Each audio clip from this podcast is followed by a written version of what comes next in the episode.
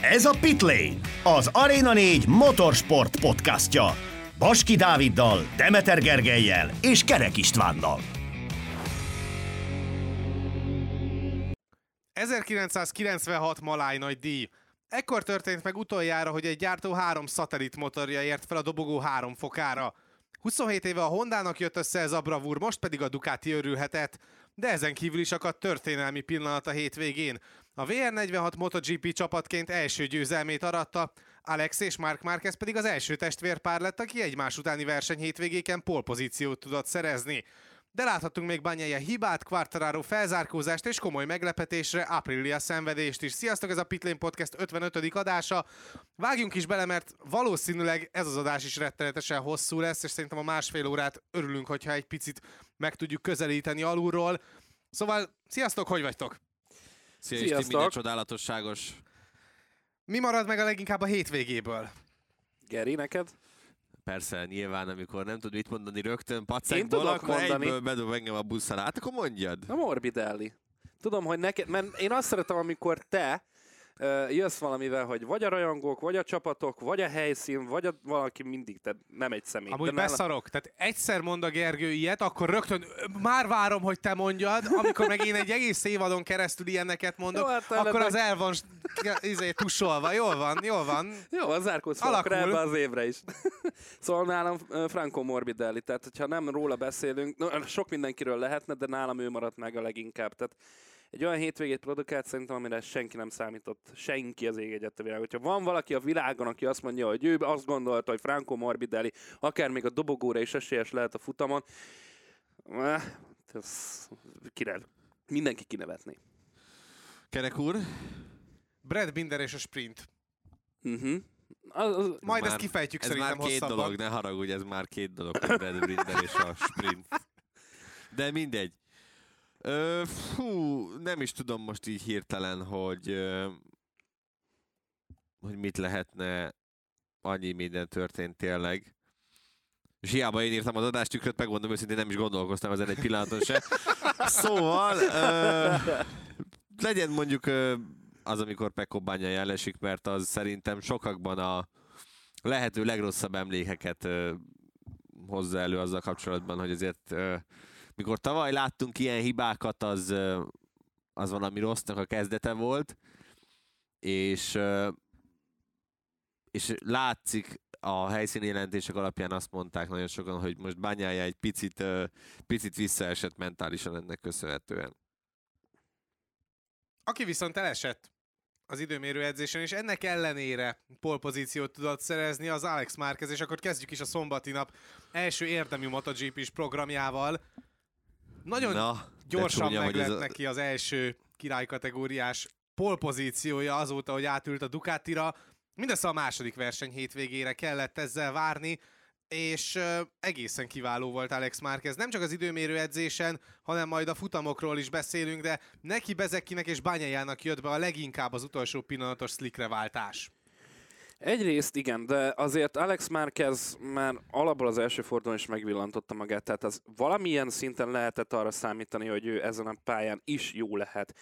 Az viszont tény, hogy a MotoGP is korszakába, ugye 2020-ban csatlakozott a király kategóriába, és nem volt akkor argentin nagy díj, meg 21-ben sem volt. Neki tavaly volt az első MotoGP-n futott versenye itt ö, Argentinában, és ehhez képest másodikra tudott hozni egy ilyen eredményt. Tehát én agyamat eldobom ettől a sráctól most, hogy mit művel ebben a szezonban már a tesztektől fogva, de ezt tudom, hogy majd még inkább ki fogjuk fejteni, de egyszerűen szavak nincsenek az ő teljesítményére, és azelőtt, mielőtt csatlakozott volna egyáltalán MotoGP körforgásához, ugye a Moto2-ben is azért voltak szép eredményei erről a helyszínről, ugye legutoljára, még ez fordulót megelőzően volt ő dobogón, 19-ben, Moto2-ben a harmadik helyet meg tudta csípni itt ezen a pályán, és abban az évben ugye bajnok lett, világbajnok lett a Moto2-ben. Szóval nem mondhatni, hogy ne szeretné ezek alapján mondjuk a, a pályát, csak azért GP motorral megint csak egy más tészta itt körbe menni, és nem volt sok tapasztalata, nem volt sok rutinja, egyszer ment itt Hondával, és utána pedig itt Ducatival kellett valamit virítania.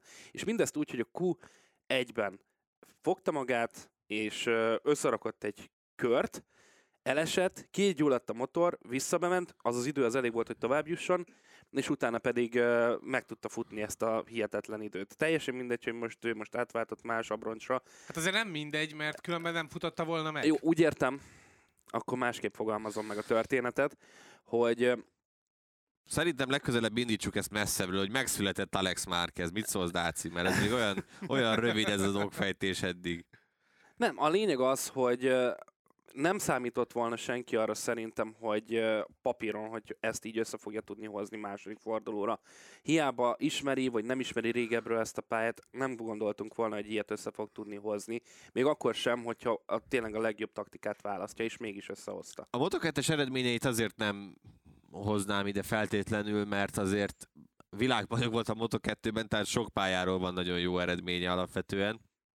Úgyhogy nyilván ennek is köszönhető volt az a siker néhány évvel ezelőtt. Ami szerintem inkább látszik rajta, az az, hogy most egy mindenkinek így bemutatja ezzel a középső ujját, aki azt gondolta, hogy ő, egyébként egy nem jó versenyző és alkalmatlan arra, és csak a neve miatt került fel a MotoGP-be, mert ugye ne felejtsük el, nagyon sokan, ezt mondták ám róla, amikor bekerült, ugye valamit ke- tehát utolsó pillanatban, amikor Lorenzo bejelentette, hogy akkor ő viszontlátás, akkor, akkor valamit kellett húzni, és Alex Márquez volt az egyetlen egy épkézzel elérhető versenyző, akit fel tudtak ültetni arra a Repsol Hondára. Majd, mielőtt elindult a szezon, gyakorlatilag be is jelentették, hogy egyébként a következő évben már ezt a helyet majd Paul Espargaro kapja, amit senki nem is értett igazából, hogy most akkor ez hogy is van. Tehát, hogy maga a Honda sem hit feltétlenül benne, pedig az a, abban az évben ne felejtsük el, hogy azért állt ő dobogón is. De utána nyilván ez tökéletesen látható, hogy az LCR az egy sok, sok szempontból olyan igazi japán szatellit csapat, ami azt jelenti ugye, hogy a fejlesztések nagyon lassan érkeznek meg, és az a motor egyáltalán nem tudott versenyképes lenni. Hát láthattuk a Honda szenvedését is. Hát ennyit jelent, hogyha egy jó versenyző ül egy jó motoron, tényleg Alex Marquez meglepetéseket fog még idén okozni. Hallottam olyan ö, okfejtéseket is, hogy benne van az is, hogy idén Alex Marquez futamot nyer, Mark Marquez pedig nem. Ami egy picit talán még elhamarkodottnak tűnik, de, De benne van. de benne van alapvetően, és nagyon-nagyon sok van még ebben az Alex Marquez Ducati házasságban is, mert azt ne felejtsük el tényleg, ahogy Dávid is mondta, hogy ez még csak a második hétvégéje volt a, a Ducati nyergében, és nem is emlékszem, hogy volt-e ilyen hasonló átülés korábban, ami Ducatira történt, és ennyire, ennyire jól sült el. Ha megnézzük, hogy mondjuk nyilván az néhány évvel ezelőtt történt, hogy Lorenzo mennyire, mennyire sokáig szenvedett a Ducatin, mikor átült, akkor ahhoz képest ez egy nagyon-nagyon istenes kezdés. De látjuk-e például futamot nyerni majd Brad Bindet, mert Alex Márquezről még beszélünk majd később, hiszen ő azért a nagy díjon is kifejezetten jó eredménnyel rukkolt elő. De látunk-e tényleg hasonlót Brad Bindertől, mint amit a sprint versenyen a 15. helyről rajtolt. Nyilván óriási meglepetés volt az, hogy egyáltalán egy ilyen rajtot tudott fogni. Ugye ő is elmondta a futam után, hogy, hogy őt magát is meglepte az, hogy, hogy ilyen jól sikerült a start hogy csinálta ezt az egészet Brad Binder, mert, mert Gergővel ugye közvetítettük a versenyt, és így nem hittünk a szemünknek. Pedig azért már láttuk Bindert jól versenyezni, és hátulról versenyképessé válni, de ez a szintű gyors felzárkózás, és onnantól kezdve az, hogy gyakorlatilag végigvezette az egész versenyt, az egészen döbbenetes volt. Szerintem nagyon egyszerű erre a válasz. Ez a KTM amúgy ezzel a csomaggal, még akkor is, hogy ezen a hétvégén egy kicsit szenvedősnek tűnt, azért rendben van. Még azért keresik magukat, de nem hiszem, hogy olyan messze lennének attól, hogy tényleg kikiáltjuk teljes egészében világbajnak esélyes motornak. Öm, Bindernek ö, voltak már korábban is zseniális rajtjai, azért ezt ne felejtsük el. Ez most kifejezetten jónak sikerült. Tehát az, hogy tényleg már az első kanyarba érkezvén ott láttuk az elejébe, vagy az első kanyarokban ott láttuk, hogy hogy kell, emlékszem, te ö, olyan szinten meglepődtél ezen a történeten, a közvetítésben, hogy egyszerűen érződött rajtad, hogy tényleg nem hiszed el ezt. Tehát, hogy nem hype-ból mondod ezt a dolgot, hanem tényleg azt se tudod, hogy ez, hogy a francba keveredett oda a srác. Nagyon jó szituáció volt, ö, ba került ott az első kanyarokban, mert pont úgy jöttek ki a, a kakaskodások előtte a jó rajtot követően, hogy amíg a többiek is sodró, sodródtak le, ő valahogy el tudott mindenki más mellett menni. És emiatt tudott olyan szinten elmenni, meg olyan sok versenyző mellett elmenni, és végül az első helyre fölkerülni. Úgyhogy nagyon, egyrészt nagyon jó rajtot vett, utána pedig nagyon jól lavírozott a zavarosban, és ez kellett. És a sprint verseny, tehát hogy láttuk már azért Bindert nem egyszer, nem kétszer, persze Sunday mennek nyilvánítjuk ki, de ugye a sprint versenyek, hogy mondjam, kis vasárnapnak is fölfoghatóak. Szombaton vannak. Szombaton vannak, de kis vasárnapnak föl lehet fogni olyan értelemben, hogy azért mégiscsak egy versenyről van szó, és Binder a versenyeken tud általában legalábbis a, a közelmúltban ezt szoktuk meg, hogy a vasárnapokon tud leginkább jól muzsikálni. Én úgy mondom, hogy a versenyeken tud kiteljesedni, legalábbis a, ebből a hétvégéből kiindulva. Vagy már egy kis vasárnap. Már ez ennél rosszabb már csak az lenne, amikor a csütörtököt szokták chainteknek mondani. Chaintek? Na jó. Ö, alapvetően én azt gondolom, hogy tényleg minden ezen a rajton múlott, onnantól kezdve ott már úgy jött át utána Winder, mint forrók és a vajon ott az elején. Senki nem értette, pont Jack Miller is nyilatkozta, hogy nézte, és hát itt az elején az a, ott megy egy narancsárga motor, hogy az Binder, vagy ki lehet? Az aztán utána rájött, hogy tényleg Binder az. Ami azért volt neki fura, mert hogy gyakorlatilag mellőre rajtolt.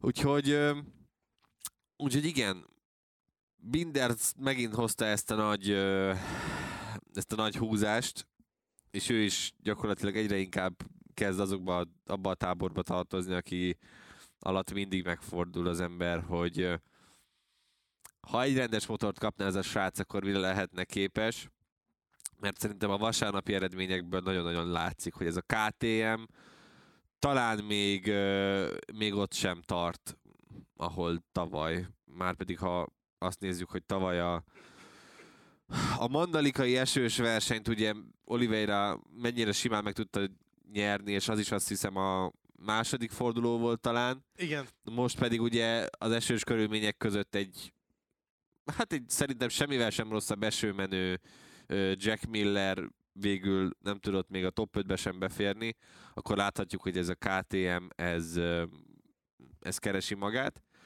de de lehet, hogy ezt inkább úgy vannak vele, hogy az esőmenést beáldozták valamilyen szinten azért, hogy, hogy szárazon, szárazon jobbak legyenek.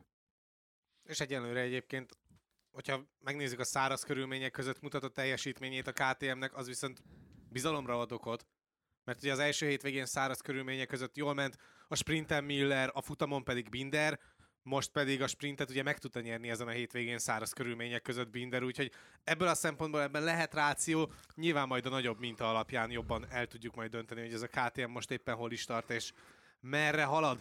Szombaton már volt némi előszele annak, hogy a VR46-os versenyzők megkavarhatják az állóvizet, és igen jó eredményeket érhetnek el a nagy díjon is.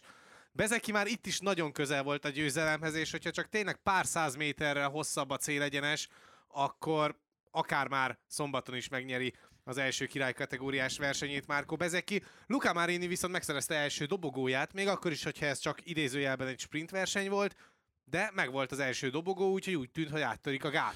Hát Dávid itt behozta a korábbi eredményeket Alex Márquez esetében, amit mondtam, hogy talán egy kicsit túlzás, de én azt gondolom, hogy itt Bezeki esetében viszont egyáltalán nem, mert ő pont itt nyerte az első nagy díját még a Moto3-ban, tehát ez az argentin pálya, ez valahogy mindig feküdt neki, és mindig nagyon szerette, úgyhogy olyan szempontból nem volt ez meglepő, hogy, hogy összejött neki utána, ugye vasárnap a győzelem is, de még ne szaladunk ennyire előre. Igen, itt szombaton is az volt a feltűnő, hogy ugye beesett oda a boly közepére Bezeki, és utána mennyire simán vissza tudott jönni. Nyilván ehhez az is kellett, hogy ott a első körökben Marini ne borítsa fel, mert azért ott elég közel volt hozzá, hogy ott mind a két versenyző kiessen, mind a két VR46-os, ami azért nem lett volna egy jó folytatás a pláne Marininek a Portimaoi szenvedés után, de hát nem történt meg, és az utolsó körbe, mikor ráfordultak Binderrel ketten, akkor én azt éreztem, hogy ez tökre meg lehet Bezekinek, de nem számoltam azzal, hogy Binder mennyire okosan fogja összerakni a versenynek az utolsó körét, és végül hát teljes mértékben esélyesen volt így, így Bezekinek, mert Binder csodálatosan védekezett végig. Bezeki nagyon okosan versenyzett amúgy, tehát amennyire fiatal, annyira éretnek is tűnt amúgy ezen a hétvégén, meg az, hát azt nem mondom, az elmúlt hétvégéken, de úgy egyre jobban érződik az, hogy egy, ö, egyre több tapasztalatot gyűjt, és, és egy tényleg nagyon, alapból amúgy egy nagyon vicces és intelligens srác, tehát itt fontos kiemelni, hogy mennyire ö, intelligensnek tartom amúgy őt, és a végén megtehette volna szerintem amúgy azt, hogy bedobja Binder mellé, de nem tette meg. Tehát ö, nem akart egy túlságosan és egy dive bomb, ilyen bevetődős manővert megcsinálni. Tudta, tehát mindenki tudta, hogy a, akkor nem ö, állnak meg mind a ketten csak a bukótérben. És ö, a vég onnantól kezdve, tehát ott a ö, erős hajtű, jobbos kanyar ö, után van egy csiki-csukis rész, ott már nem nagyon lehet előzni, nem mondom, hogy nem lehet, de nem olyan egyszerű előzni, hogyha két egyforma sebessége haladó motor van, akkor pláne nem. És mégsem csinált semmi ostobaságot bezek ki. El- Elfogadta, hogy ez, ez most már ez, lesz, hogy a cél, amúgy nem is a célegyenesnek kellett, ne, kellett volna hosszabbnak lennie, hanem a célvonalnak messzebb lennie, mert ez elég közel van az utolsó kanyar kigyorsítása után. De nem is számít, ez meg lett neki így is a dobogó, szerintem ezzel is tökéletesen elégedett volt a szombati napot követően, és hát tovább kell menni ezen az úton, és nem szabad visszaesni abba, hogy hogy hullám, elkezd hullámozni a teljesítménye, tehát hogy egyik hétvégén esik kell, még akkor is, hogyha meglennének a jó eredmény. Amúgy nem csak ezen a hétvégén tartom, am, ö, tartottam gyorsnak, nyilván a Portimaóban is azért viszonylag gyorsnak volt mondható bezek ki.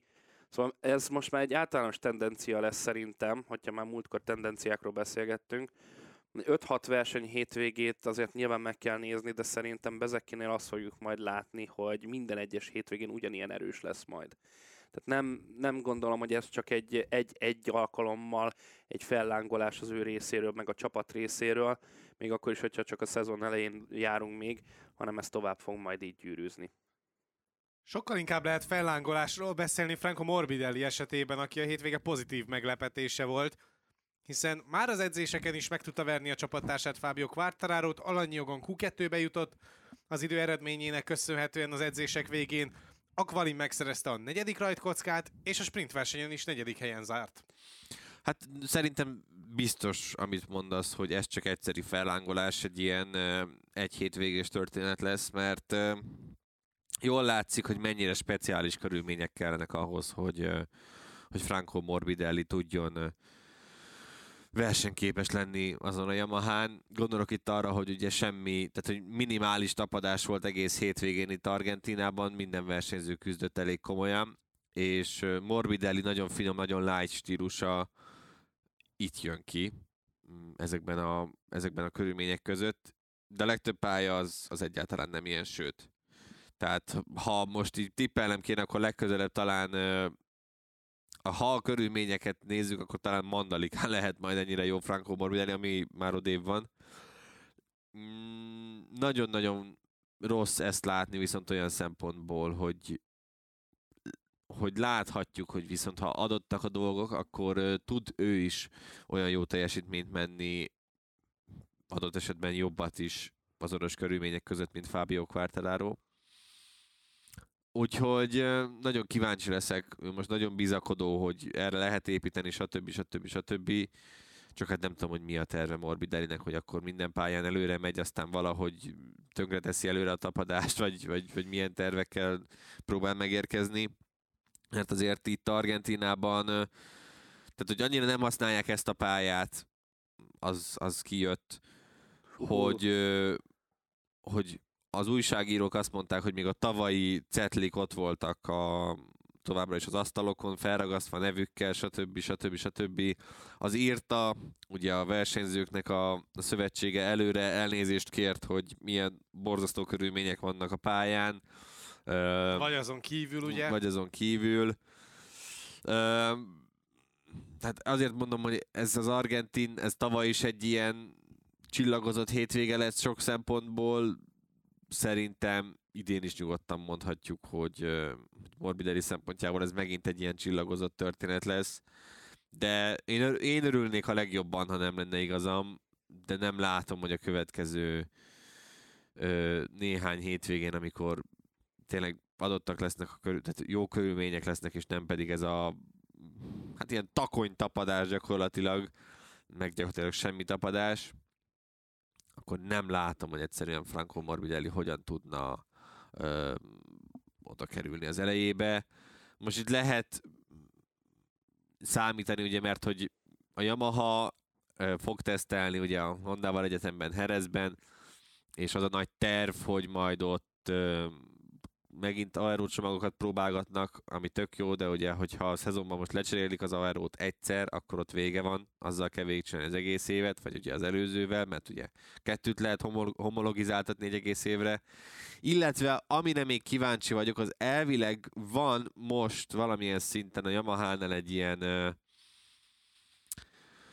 hát egy limit, hogy meddig meddig engedik forogni ezt az új blokkot, tehát hogy fordulatszám limittel mennek az idei év elején legalábbis, úgy tűnik. Ezt először, hát a versenyzők véletlenül mondták el valószínűleg, mert a hétvégén már ezt elkezdték letagadni, szóval kíváncsi leszek, hogyha ez a fordulatszám limit ez eltűnik, akkor mennyivel lesznek jobbak az egyenesekben, mert azt viszont most is láthattuk, hogy az egyenesekben tényleg a, a Ducati sem nagyon tudott mit kezdeni a, a Yamaha-val, ami, ami egy pozitív jel. Viszont az lenne igazán pozitív szerintem, hogyha Morbidelli ezt a teljesítményt tudná nyújtani rendes körülmények között is. Hát ehhez szerintem viszont egy másik motorra kell pattannia, mert ezzel nem fogja tudni ö, továbbvinni ezt a jó szereplését, mert ahogy mondtad, abból már elárult. Tehát tehát ez a motor, ehhez teljesen más vezetési stílus kell, vagy motorozási stílus kell, amit homlok egyenest ellentétje annak, ami Morbidelli megtanult, megszokott, és, és ismer, és jól tud csinálni a versenypályán. Tehát az tény, szerintem is, ahogy mondtad, hogy Morbidelli nem egy tehetségtelen versenyző. Ez megmutatkozott szerintem abszolút ezen a verseny hétvégén. A Quartararo nem bírta fölvenni vele a versenyt. Semmelyik fázisában a hétvégének. És ö, én úgy gondolom, hogyha lenne egy váltás hasonlóképpen, mint ami Alex Márquez esetében is megtörtént, hogy egy olyan motorra pattanhatna, ami mondjuk kipróbál, tegyük föl, hogy bármelyik versenyző kipróbálhatná az összes gyártó által készített motor. Tök mindegy, hogy melyik verzió, most jelenleg 22-es, 23-as, teljesen mindegy. És felpattanhatna arra, amelyik a számára legideálisabb, akkor hasonló eredményeket látnánk. Ezt nem mondom, hogy világbajnok esélyes lenne, de hasonló eredmény- eredményeket látnánk tőle. Ezért is mondom, hogy nagyon sokat ítéltük, vagy nagyon sokszor elítéltük is teljesen jogosan ö, Morbidellit, de megvan benne még, ö, még mindig az, ami ö, miatt itt lehetne esetleg a GP-ben. Jó, de akkor itt most egy picit megfordítom az előző gondolatmenetet. A rossz eredmények ellenére is tisztában voltunk azzal, hogy Franco Morbidelli nem egy tehetségtelen versenyző, és valamilyen szinten azért jogosan van még a király kategória mezőnyében. De ettől a hétvégétől sem lett jobb versenyző. Nem, persze, tehát azért mondom, hogy most ilyenekről még nagyon-nagyon korai elbe- elkezdeni beszélgetni, hogy most uh, hova, ha egyszer átigazol, hova igazol, stb. Nézzük, Hát itt most a Yamahán kéne megmutatni, hogy van benne Igen, potenciál, tehát- akár más gyártónál is. Igen, tehát hogy nézzük meg egyelőre, hogy mi lesz ebből, hogyha tényleg megérkeznek még fejlesztések, de hát mondjuk a japánok esetében én a fejlesztésektől sokat nem várnék.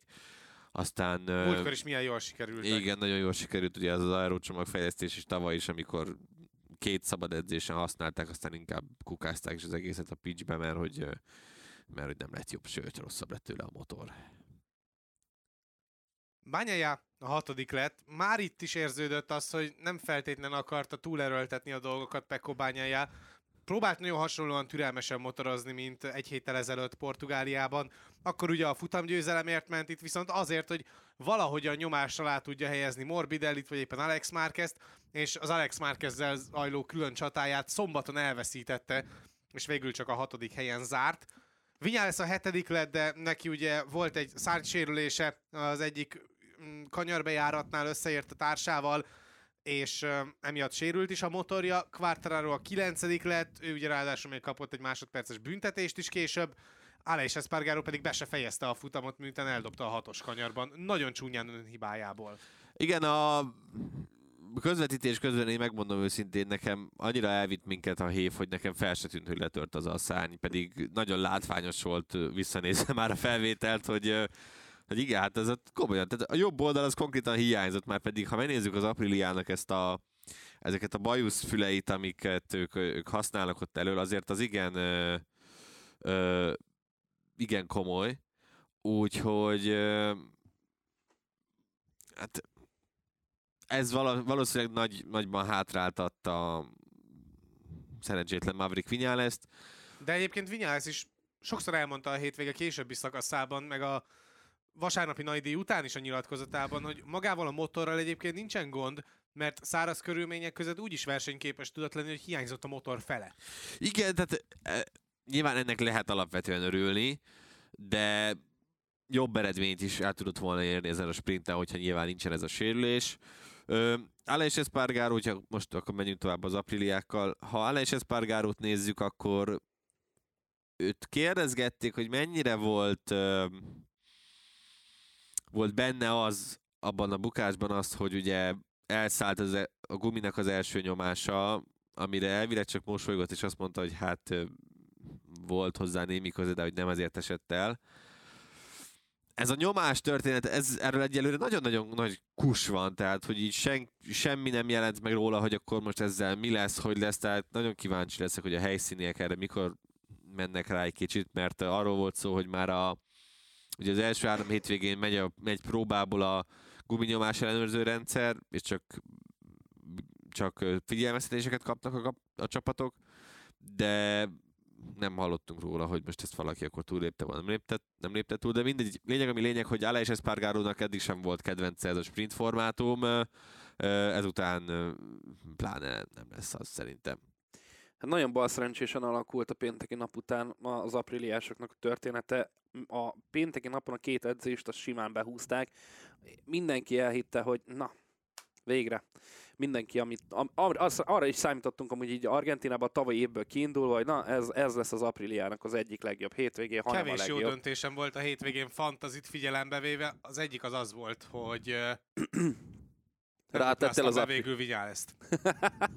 szóval igen, ez nagyon-nagyon csalódást keltő hétvége volt az Apriliának, és itt a szombaton is már megmutatkozott ez az egész. Most teljesen mindegy, hogy, illetve nem teljesen mindegy, de hát történt, ami történt a pályán, akkor sem a legjobb helyről rajtoltak amúgy egyikük sem, és a mezőnyben pedig, bár ott voltak, de nem tudtak kiemelkedni. Tehát ugye Vinyales is folyamatosan ott csatázott azért a többieket, tehát tizedek választották el a befutónál, a sprint futamon egymástól a pilótákat, még így sérült motort, motorral is. Én nagyon sajnálom, de ahogy Geri is mondta, Aleix Espargaro viszont sokkal lejjebb van most, mint amire számítottunk volna a szezon kezdete előtt.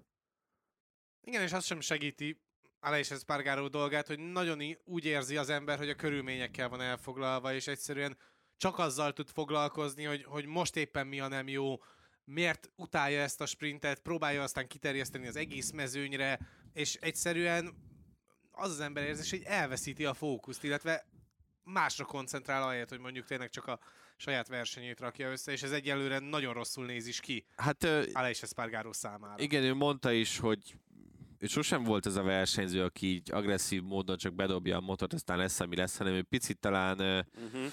túlságosan sokat is gondolkozik a legtöbbször. Nyilván ez adódik a korából is, meg hogy azért ő már nagyon régóta itt van ebben a kategóriában amit én mindent értek, de hogy most adott valami, amihez alkalmazkodni kell. Ez az idei évben ez már nem fog megváltozni, az biztos. Tehát, hogy az idei évet ezt így csináljuk végig, hogy egy sprint, egy nagy futam van minden hétvégén. Ez a vagy megszoksz, vagy megszoksz kategória.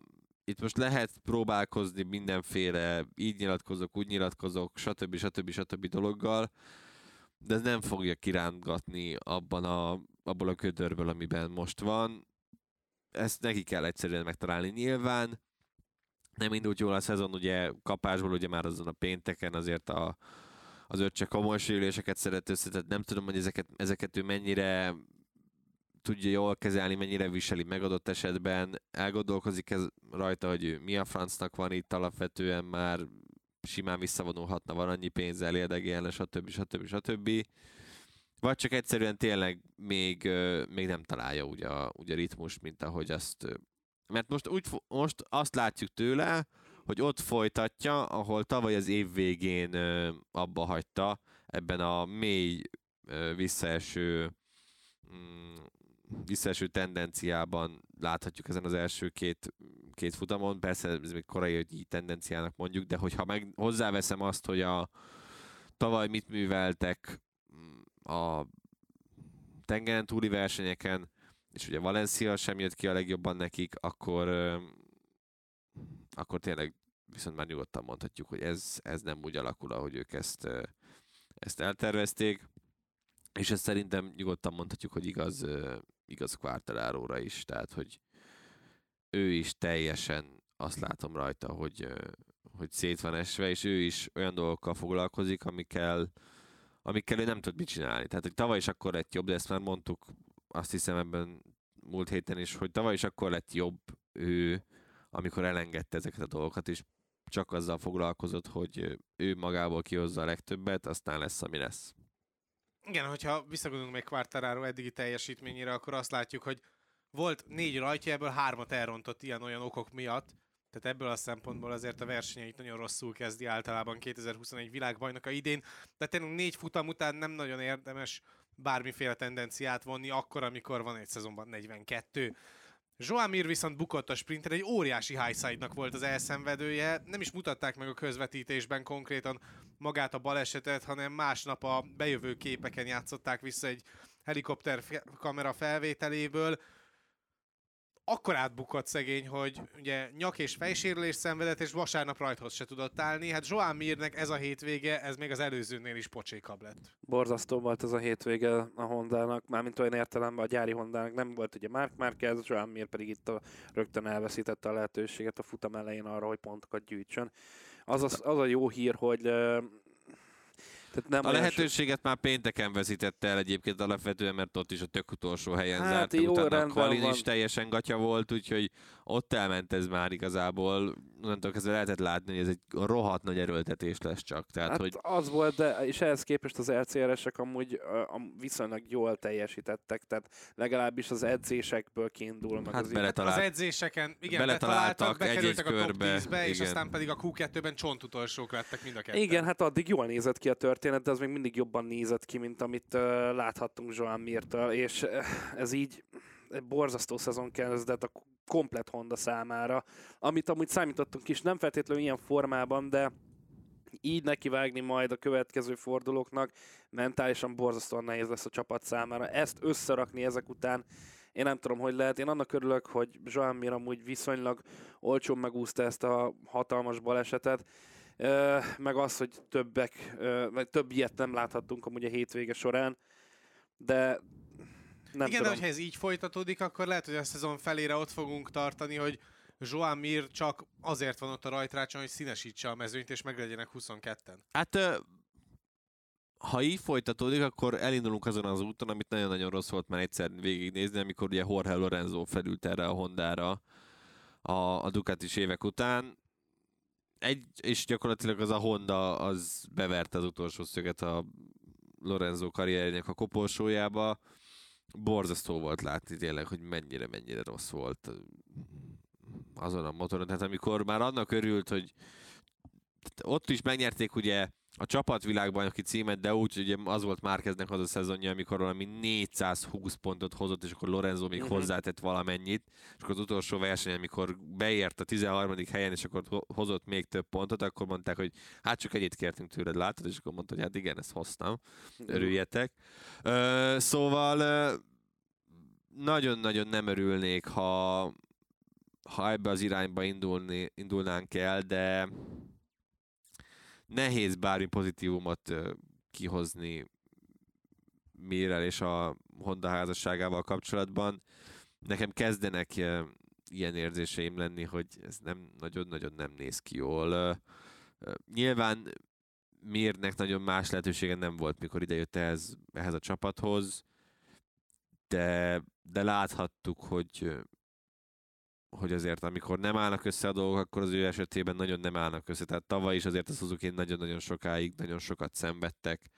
Nyilván ott tudjuk más körülmények voltak. Mir konkrétan az egész szezont végigvergődte. Igen, tehát hogy Tehát nem, nem voltak Nem- neki olyan magasabb pontjai a szezonjának, mint ugye Alex Rinsnek. Igen, tehát hogy erre szokták mondani, ha esik, akkor szakad. Hát ez most Mir, Mir esetében is igaz, hogy hogy nem tudom, hogy ebből hogy van visszaút, mert ha most itt elkezd, tehát hogy elkezd itt még ráadásul bugdácsolni is, összetöri magát ugyanúgy, annak pláne nem lesz jó vége. Vasárnap reggel esős taknyos idő várta a versenyzőket, a rossz idő pedig kitartott a MotoGP futamig, így esős körülmények között rendezték a király kategória versenyét. Aleix Espargaro a szombati sprint után ugye azt mondta, hogy ha Bezeki a rövid futamon jobb startot vesz, akkor nagyjából 5 másodperccel nyert volna. A spanyolnak igaza lett, vasárnap végül 4 másodperccel zárkó előtt ért célba Bezeki, de tegyük hozzá, hogy a végén azért az olasz versenyző kiengedett és már ünnepelt az utolsó körében, így bukott a végére pár másodpercet.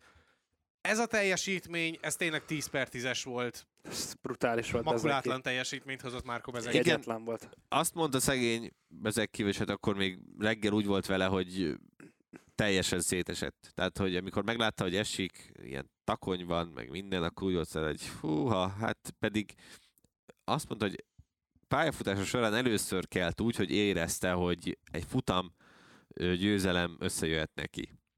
Még sose volt ilyen semmelyik más kategóriában. Úgy volt vele, hogy érzi, hogy ez most meg lehet neki. Aztán amikor meglátta az esőt, akkor teljesen szétesett, és azt mondta, hogy ú, basszus, hát akkor ez így hogy, vagy mi lesz. A warm alatt viszont visszajött minden önbizalma, mert hogy ezen az esős körülmények között is baromi jól teljesített.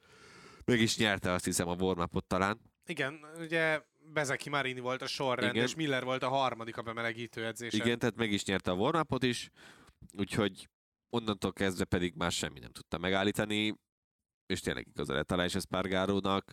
Ehhez egy olyan bezeki hiba kellett volna, hogy elesik. Tehát, hogyha még itt el is fékez egy-két kanyart, az is simán belefért volna. Tehát, hogy volt olyan pontja a versenynek, amikor már majdnem 10 másodperccel vezetett, amit legutoljára hát nem is tudom, hogy kitől láthattunk ilyen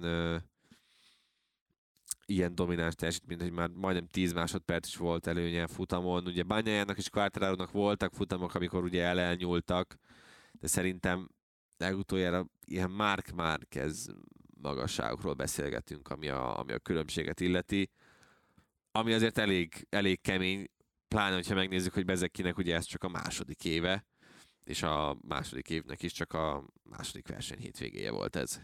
Az egyetlen versenyző, aki úgy kezdte a szezont, hogy a nagy díjakon, mind a kettő nagy díjon dobogóra tudott állni. Tehát egyik másik versenyző sem tudja mondani, és ezt két forduló után el tudjuk könyvelni így. Egészen elképesztő. Mo- Mond? Mondjad? Ja, azt hittem, hogy valamit akartam. Nem. Szóval harmadik lett a, a Portugáliában, itt pedig első helyen tudott végezni, és a sprintet a, a sprinten a második tudott lenni ezen a hétvégén. Tehát nem lehet mit, és a leggyorsabb kör is nyilván az övé volt ezen a futamon. A VR46-osok tényleg úgy érkeztek erre a szezonra, és szerintem erről beszéltünk is pár héttel ezelőtt, hogy teljesen készek arra, hogy releváns csapatként és releváns eredményeket tudja- tudjanak hozni, és hasonló szintre kerüljenek, mint amit tavaly láthattunk a Grezininél, Bastianinivel, hogy akár meglephetik a többieket, futamgyőzelmeket is szerezhetnek, még akkor is, hogyha azért félve, jelenthet, félve ö, jelentettünk ki ilyeneket, azért bennünk volt ez az érzést. Legalábbis bennem biztosan. És látva tavaly, már, már tavaly, de még az, hogy, hogy Bezeki mire volt képes a, a, abban az évben, tudtuk, hogy erre a másik évre csak fejlődni fog, de az, hogy ilyen korán jönnek ilyen eredmények ebben a szezonban, ez nem a szerencse faktornak a kérdése, ez tényleg ő benne van ez a tudás, ez a, te, ez a, ez a tehetség, és hát, na ilyenkor melyik kezedbe harapjál, mert ott van Marini mellette csapattársként, aki amúgy szintén nem egy rossz versenyző, de, de azért föl kell venni a kesztyűt, mert Bezeki árnyékába fog kerülni, hogyha ez továbbra is Szerintem így ez. Szerintem már ott Ez van. már tavaly is így volt, én is azt gondolom, tehát, hogy mikor újoncként már Vezekinek meg lett az első dobogója, Marini pedig még mindig csak küzdött azért, hogy ilyen top 5 körülbe kerüljön. Mariniról mindenki tudja, hogy egy nagyon jó versenyző alapvetően, de neki kell az, hogy minden körülmény adott legyen, és neki nagyon-nagyon lassan mm, tehát nagyon-nagyon lassan veszi fel a ritmust. Ez teljesen látszódik az ő karrierívén a MotoGP-ben is. És az a furcsa emiatt, hogy idén ugye ugyanazzal a motorral megy, amivel tavaly már ment egy éven keresztül. Ez így van. Nem igaz, mert tavaly a rossz blokkal ment idén, meg ugye azzal megy, amivel tavaly bányájáék mentek. Mármint most uh, Marinővel kapcsolatban. Igen. Ja, értem. Mhm. Igen. Tehát a GP22-essel megy, de ő ugye ő is megkapta ezt a teljes ö, 22-es blokkot, nem pedig a 21-es felest, és ugye azzal mindenki szenvedett alapvetően. Tehát, hogy az még egy erőrelépést kellene, hogy le jelentsen az ő esetében, hogy most már a blokk is normálisan működik abban a, abban a motorban. És láthattuk, hogy és ezt is beszéltük szerintem a Portimao értékelőben, hogy hogy lehet, hogy valamilyen szinten az esélyesség terhe most őt egy picit ez megrobba, megroppantotta. Mert ugye megnyerte a Sepangi tesztet, megnyerte a Valenciai tesztet, ugye a legjobb időt ő, ő rakta össze. Portimaóban is tök jól nézett ki, és láthattuk, hogy végül ö, végül ugye Portimao katasztrofálisan alakult számára. De vissza Bezekihez, Bezekinek viszont egyelőre minden összejön, és hozza azt, ami, amit szerintem sokan vártak tőle, látva a Moto3-as és a Moto2-es ö, eredményeit, hogy ő egy ilyen igazi nyers tehetség, akidől, hogyha egyszer megtanítod gyorsan menni, vagy hát nem kell megtanítani gyorsan menni, hanem megtanítod azt neki, hogy mm,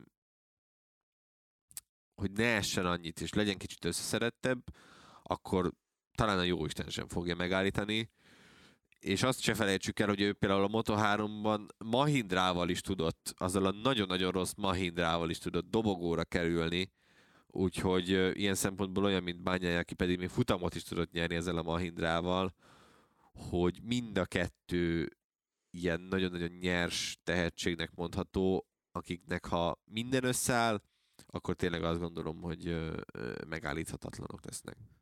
Az elsődleges célt már elérte Márko Bezeki idén, ugye ő úgy fogalmazott, hogy szeretne futamot nyerni ebben a szezonban. Hát ezt viszonylag gyorsan abszolválta, innentől kezdve viszont lehet akár magasabb célokért is küzdeni. Jelenleg vezeti a világbajnoki pontversenyt Márko Bezeki, harcban lehet a címért az év végéig, vagy megint azt látjuk, mint tavaly, hogy a szezon első felében jól muzsikál az egy évvel korábbi Ducati konstrukció, és aztán majd a szezon második felében, amikor már még jobban kiforja magát az idei technika, akkor azért majd a pramakosok, illetve a gyári Ducatisok előtérbe tudnak majd kerülni, és háttérbe szorítják majd akár Bezekit is. Én Ne- úgy gondolom, hogy ez a, amit te vázoltál, ez szerintem nem olyan mértékű lesz, mint amit tavaly láthattunk. Tehát nem gondolom, hogy ö, akkora különbség van a, mondjuk a 21-22-es váltásnál, mint a 22-23-as váltásnál motorok terén. Nem gondolnám, hogy a Ducati olyan sok fejlesztést hozna esetlegesen évközben, hogy ezen a motoron még olyan sok mindent változtassanak, aerodinam fognak, nyilván mert miért- ne tesztelnék, mert tovább kell gondolni, meg a jövőbe kell tekinteni, de nem hiszem, hogy eb- ebben az évben olyan sok mindent változtatnának már. Nagyon közel van egymáshoz a két motor, és emiatt bőven benne van az, hogy olyan meglepetést látunk, mint tavaly Bastianini esetében a Grezinivel. Sőt, mert ugye tavaly is az utolsó futamokig tartott azért az, hogy pontok terén még ott volt a világbajnoki címért folytatott harcban, ha jól emlékszem, még Malajziában is Bastianini. Tehát összejöhet, persze, hogy összejöhet. Tehát olyan erősek ezek a, a szatellit Ducatik, hogy bármikor ö, láthatunk olyat tőlük, hogy elkapnak egy fonalat, mondjuk pont a VR46-osok, mondjuk pont bezek ki, elkap egy olyan fonalat, ahol sorozatba hozza mondjuk a, a dobogókat, és hogyha mondjuk bányája pedig elveszíti ritmust, hibázik, elesik többször megint, mentálisan nem lesz ott fejben megint, ahol kellene lennie, és megint pontokat veszít, akkor azt fogjuk látni, hogy nagy a különbség kettő között, viszont ez nem biztos, hogy olyan szinten le fogja tudni majd dolgozni, mint ahogy tavaly. Én simán benne látom azt, hogy akár szatellit VB címet is ünnepelhetünk évvégén. Alapvetően abban egyetértek, hogy a 22-es és a 23-as motor között nincsen akkora különbség, mert hogy a, a 23-as csak a továbbfejlesztett, tovább gondolt változata a 22-esnek.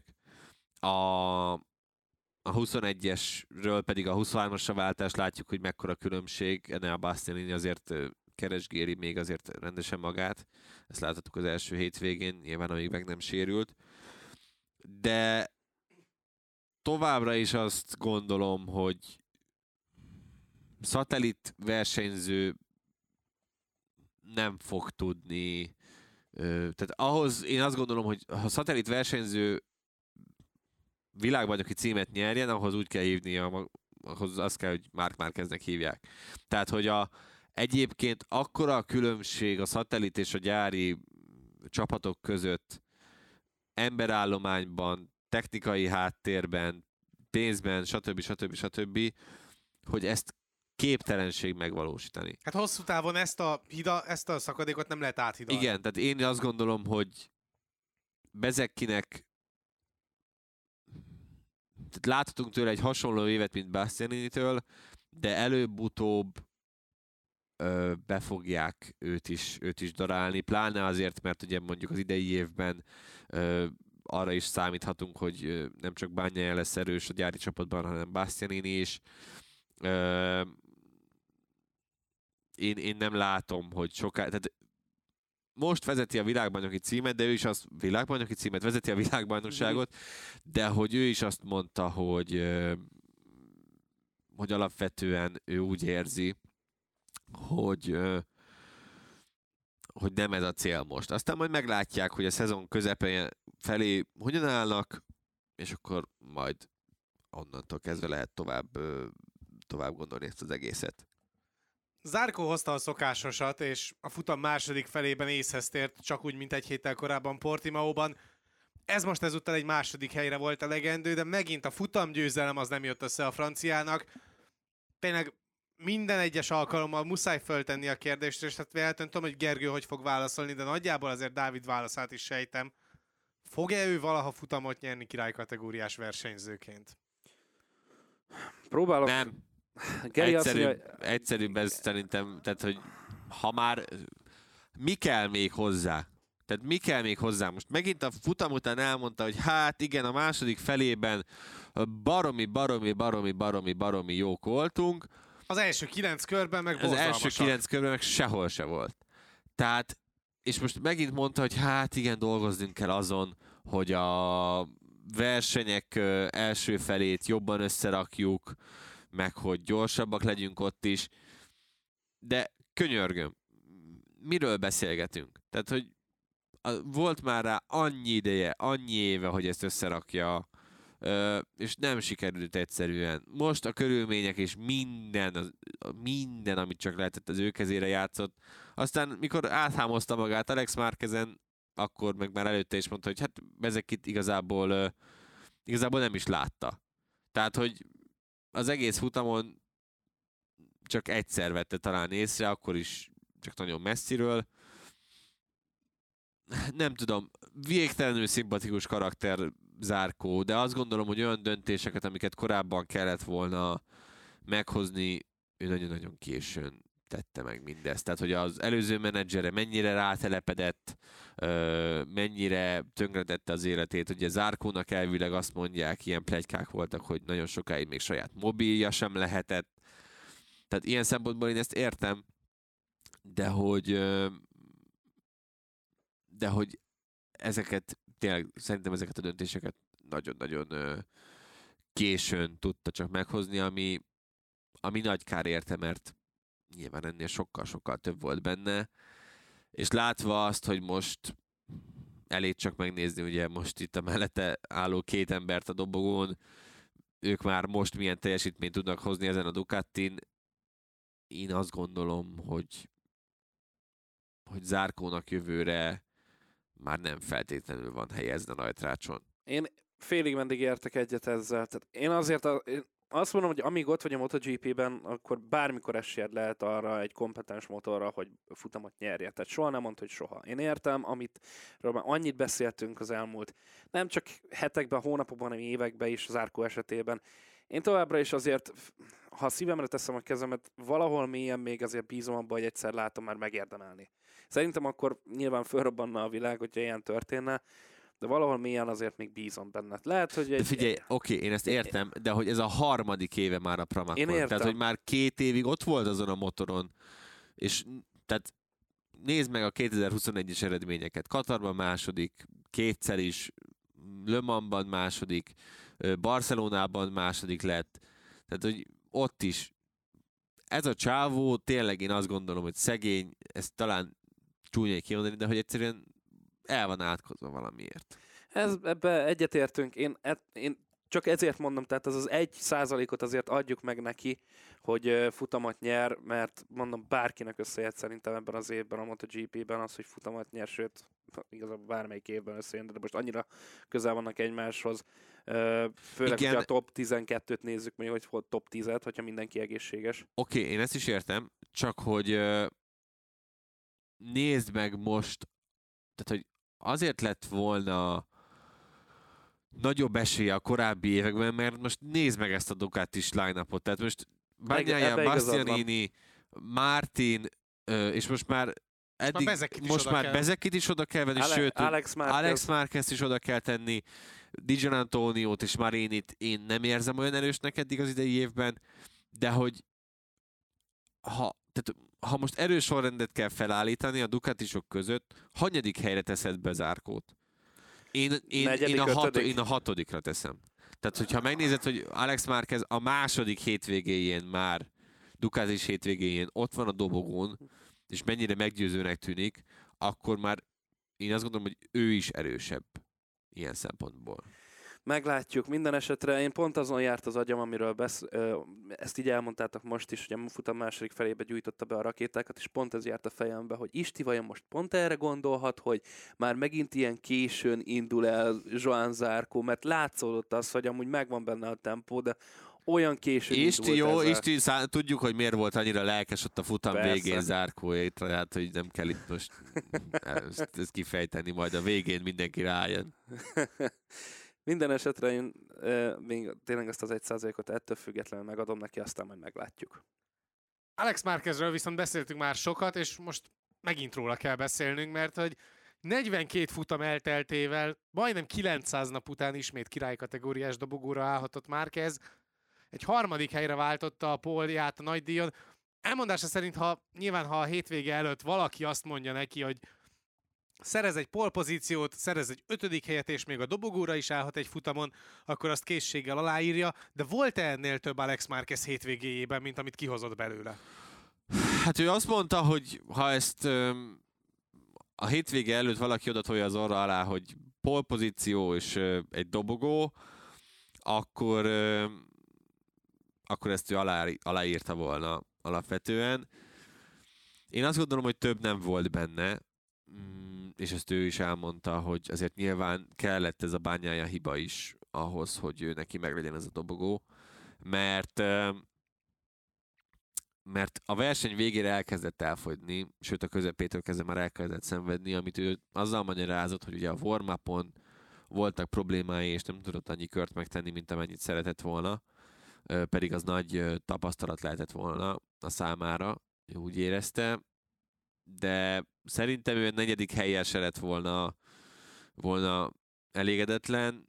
Nyilván így, hogy most egy harmadik hely lett belőle, így pedig talán még jobban átszakadt az a gát, amit, ö, amit sokan gondoltak, és, és tényleg Alex Márquez is az, hogy tehát arra nem számítottam, hogy már itt a második hétvégén egyből dobogóra állhat. A polja is meglepetés volt valamilyen szinten, de hogyha valaki, akkor ő igazán jó tud lenni ezek között a körülmények között. Úgyhogy innentől én azt gondolom, hogy neki csak felfelé van még a következő hétvégéken. Hát azt mondta, hogy ugye Bezeki egy másik szinten motorozott, úgyhogy vele felvenni a versenyt nem tudta volna. Viszont Alex Márquez ettől függetlenül talán egy picit, ahogy te is beszéltél róla, kicsit kifejtősebben ezeket a rossz hangokat, amik voltak vele kapcsolatban, hogy mondjuk csak a testvére miatt van itt, meg voltak ilyen össze-vissza a marhaságok, amiket mondtak neki a múltban már, meg, meg szitták őt, ahol csak érték. Most ezeket a hangokat így elcsendesítette szépen lassan, én úgy gondolom, az elmúlt hetek alapján, nem csak a szezon kezdet óta, de már azelőtt is, de főleg nyilván az érdemi részében is oda tudta tenni most már magát, és láthatjuk, hogy valójában tényleg összejött neki az, amit gondoltunk, vagy vázoltunk, vagy sejtettünk eddig az elmúlt hetek, hónapok alapján. Úgyhogy én nagyon izgatottan várom, hogy mit fog tudni kihozni az év végén. Egy biztos, a saját csapattársával nem kell harcolnia. Ez már egy olyan dolog szerintem, én úgy gondolom, hogy, hogy egy, egy teher, amit levehet a válláról, mert Dijan Antonio jelen pillanatban nincs a közelében sem Alex Márquez teljesítményének, és hogyha ha Greziniék nem tudom, hogy hogyan gondolkodnak, megmondom őszintén, de én a helyükben úgy gondolkodnék, hogy, hogy Alex Márquezre építek amennyire csak tudok. Minden erőforrásommal, minden energiámmal arra koncentrálok, hogy, hogy ö, Márqueznek megadjak mindent, és hogy az ő hétvégé a lehető legjobb lehessen. Jó kérdés, hogy mikor lesz esetleg egy visszaesés nála, mert minden egyes versenyzőnél eljön egy olyan pont, amikor nem találja magát, nem találja a ritmust, és kiesik abból a jó flowból, amibe belekerült. Ha ez nem történik meg, akkor egy nagyon jó szezon zárhat Alex Jó, mondjuk Márquez. teszem hozzá, és eddig akartam hallgatni, de most már nem bírom tovább, hogy ne bírjam, hogy ne kössek belé. Most igazából ez megint egy, egy jó hétvége volt Alex Márqueztől. És Morbidellinél elmondtuk, hogy persze egy jó hétvége. Azért ez elég, nagy, bla. elég erős kamu, mert Portimaóban is jól ment. Hát igen, tehát Jó. nem volt egy rossz hétvége az a Portimao sem. Ha jól emlékszem, ott is top 5-ben volt mind a kétszer. Ha, ha én jól emlékszem, akkor eddig minden egyes versenyét top 10 belül fejezte be minimum. Azt hiszem volt egy 9. helye valamikor Portimaóban talán. De most nem esküszöm meg most így hirtelen ennyibe, de a lényeg... Jó, de a- hogy te már futamot nyeretsz Alex Márquezzel, azért az lehet, hogy egy nem azt, mondtam, azt nem azt mondom, hogy futamot nyeretek Nem vele. Azt, feltétlenül korai egyébként az sem. Tehát, hogy ezt a formát látva. Én azt mondom, hogy ez a jelenlegi ritmus, amiben benne van, ez, ahogy mondtam is, ez lehet, hogy egyszer majd valamikor az év közben le fog me- csökkenni, tehát nem lesz meg ez a ritmus, nem lesz meg ez a flow, és ö, gyengébb szerepléseket fogunk tőle látni, de jelen pillanatban én nem azt érzem rajta, se száraz, se nedves körülmények között, hogy bármiféle problémái Öt, akadnának. ötödik lett egyébként Portimaóban, a sprinten pedig kilencedik. Igen, azért mondom, hogy top 10 az megvolt mind a ö, négy versenyen eddig, úgyhogy stabil pontszerzőnek mondhatja magát, plusz egy dobogót is szerzett. Ez szerintem egy zseniális szezon kezdet, akárhonnan is nézzük egy szatellit csapattal, mert nem ezt vártunk volna, hogy 5-10 évvel ezelőtt egy szatellit csapattal rendszeresen hozzon ilyen eredményeket. Ez a mai modern MotoGP-nek az egyik ö, vele járója, plusz a 8 Ducatinak köszönhető, ami borzasztóan erős. Hát azért az, hogy a mai modern MotoGP-nek azért az utóbbi jó néhány évben már láthattuk, hogy a szatelitek mennyire jók tudnak lenni folyamatosan. Ah, ah, igen. Úgyhogy ez kicsit talán így erősnek mondanám, de az kétségtelen, hogy Alex Márqueztől vártuk ezeket az eredményeket valamilyen szinten, csak nem azt, hogy már az első, első hétvégén ennyire, ennyire jó lesz. Így van. Bajban lesz a Ducati idén, mert ha így megy tovább, az egészen furcsa körülményeket szülhet, hiszen két hétvége ment le, és már négy különböző versenyzőjük volt dobogón, és akkor így tartsál rendet majd a szezon végén, amikor mondjuk valakit adott esetben favorizálni kell, hogy legyen meg végre az újabb egyéni VB cím. Én csak röviden válaszolnék erre, mert már most ránéztem az órára, és nagyon megcsúsztunk már most is időben, nem fogunk beférni másfél órába. Szóval én azt gondolom, hogy előbb-utóbb Bányája vissza fog térni ahhoz a formához, amit ő mutatott tavaly a szezon során többször is, és akkor onnantól kezdve kiegyenesednek ezek a kérdőjelek. Nem lesz itt ilyen szempontból gondjuk. Szerintem nem lesz itt probléma. Én továbbra is ezt mondom. Ilyen, hogy el kell dönteni, melyik versenyzőre építsünk, úgymond így az összes csapatot figyelembe véve, az összes Ducatis csapatot figyelembe véve. Ez én továbbra is azt látom, hogy, hogy bányájának nem lesz azért itt probléma. Nagyon messze vagyunk még a végét. Ahhoz, hogy problémákról beszéljünk, akkor olyanok kell már foglal, olyanokat kell vázolni, hogy 100-110 pontos különbsége lesz a szezon felénél az első helyezethez képest, mert tavaly 91-ről is bajnok tudott lenni. Morbidelli és Martin pedig tisztességes eredményt hozott, előbbi a Yamaha, utóbbi pedig a körülmények ellenére. Morbidelliről beszéltünk, egyszerűen a végére elfogyott, és igazából Zárkónak meg se kellett erőltetnie magát, amikor megelőzte őt, mert egyszerűen Morbidelli elrontotta a kanyarbejáratot, lecsúszott az ívről, és igazából Zárkó meg végigmehetett az ideális íven, ahogyan csak akart. Martin pedig jót ment esőben. Pedig a rajtja egyáltalán nem volt jó. Hát meg ő nem szokott as, alapvetően esőben jól menni. Engem meg is lepett, hogy végül az ötödik helyen be tudott kocogni. Ez tőle egy fantasztikusan nagy eredmény, pláne, hogyha azt is hozzávesszük, hogy azért ő még érezi annak a Mark Márkezes ütközésnek a hatását, amikor ugye a Repsol szerint nem volt kontakt, de mi láttuk, hogy volt kontakt közte és Márkez között. Meg és, világ. Igen, és ennek, ennek ellenére ez a ez az ötödik hely tőle, ez, ez, ez tényleg tök jó volt. Főleg, hogyha azt is megnézzük, hogy esőben eddig Jorge Martintól azt láttuk, hogy így zúgy be a mezőny végére, és akkor valahol ott Ale és Espargaróék környékén a épp, hogy pontszerző helyekért csatázott. Hát én kíváncsi leszek amúgy, hogy Mártin, mert most itt a Ducati és körforgásban mindenkit ö, kiemeltünk már, de Mártinról nem sokat beszéltünk, tehát mind Bezekkiről, Alex Márkezről sokat beszéltünk, de pont arról, akik lényegében a második legerősebb csapatnak mondható a Ducatisok közül a Prima Pramakról, nem igazán tudtunk kiemelkedőt mondani. Ez egy kiemelkedő dolog volt, de valami még azért hiányzik ebből a szezonból. Martinból én többet szeretnék tőle látni, de az már jó dolog, hogy, hogy most ezen a hétvégén tudod stabil eredményeket hozni, tovább kell nyargalni és építkezni és, és hozni a jobbnál jobb eredményeket, mert egyelőre mindenkihez képest a Ducati és berkeken belül egyre inkább visszább esik. Én azt érzem legalábbis.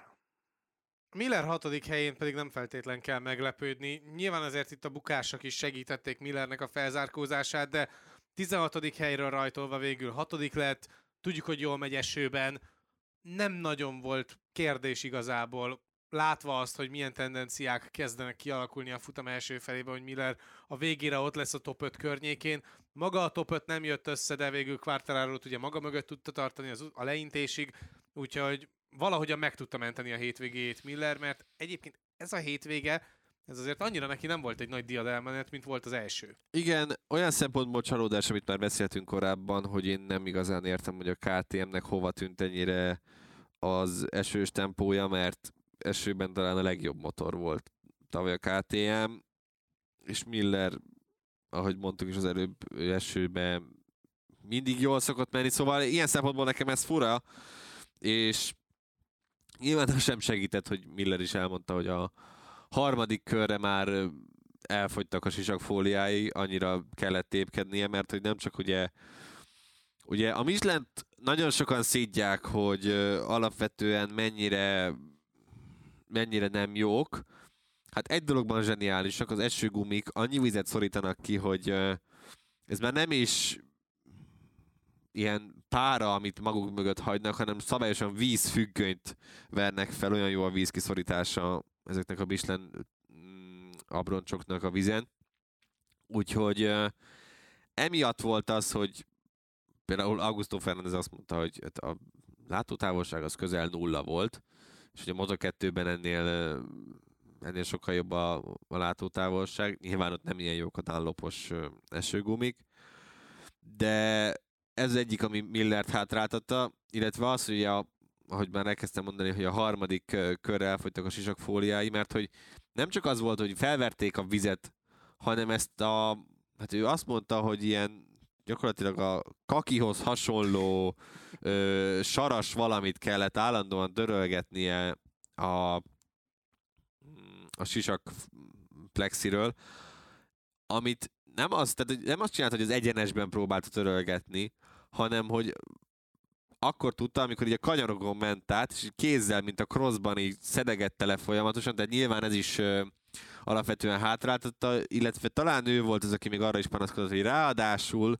nem csak a sisaknak a plexién, hanem a motor plexién is megjelent ez a, ez a kaka tulajdonképpen, és teljesen, teljesen nem látott ki, hogy az egyenesbe is így dugdosta ki a fejét jobbra-balra. Ha így nézem, akkor ez a hatodik hely bravúr, ha úgy nézem, hogy a KTM tavaly mennyivel jobban ment esőben, akkor, akkor azért ez csalódás. Hát KTM-mel kapcsolatban tényleg nem lehet más mondani azon kívül, hogy a sprint az sokkal jobban nézett ki, vagy sprint alapján sokkal jobban nézett ki a, a pontokért vívott csatájuk. Az, azelőtt viszont eléggé szenvedősnek tűnt amúgy az egész KTM-nek a hétvégéje, akármilyen körülményekről is volt szó, úgyhogy azért szerintem ez egy vállalható eredménynek el lesz könyvelve majd öm, otthon, hogy jó, rendben van, nem volt a legjobb hétvégénk, de ez sokkal rosszabbul nézett ki még a pénteki ö, napon, sőt a szombati ö, nap elejében is a történet.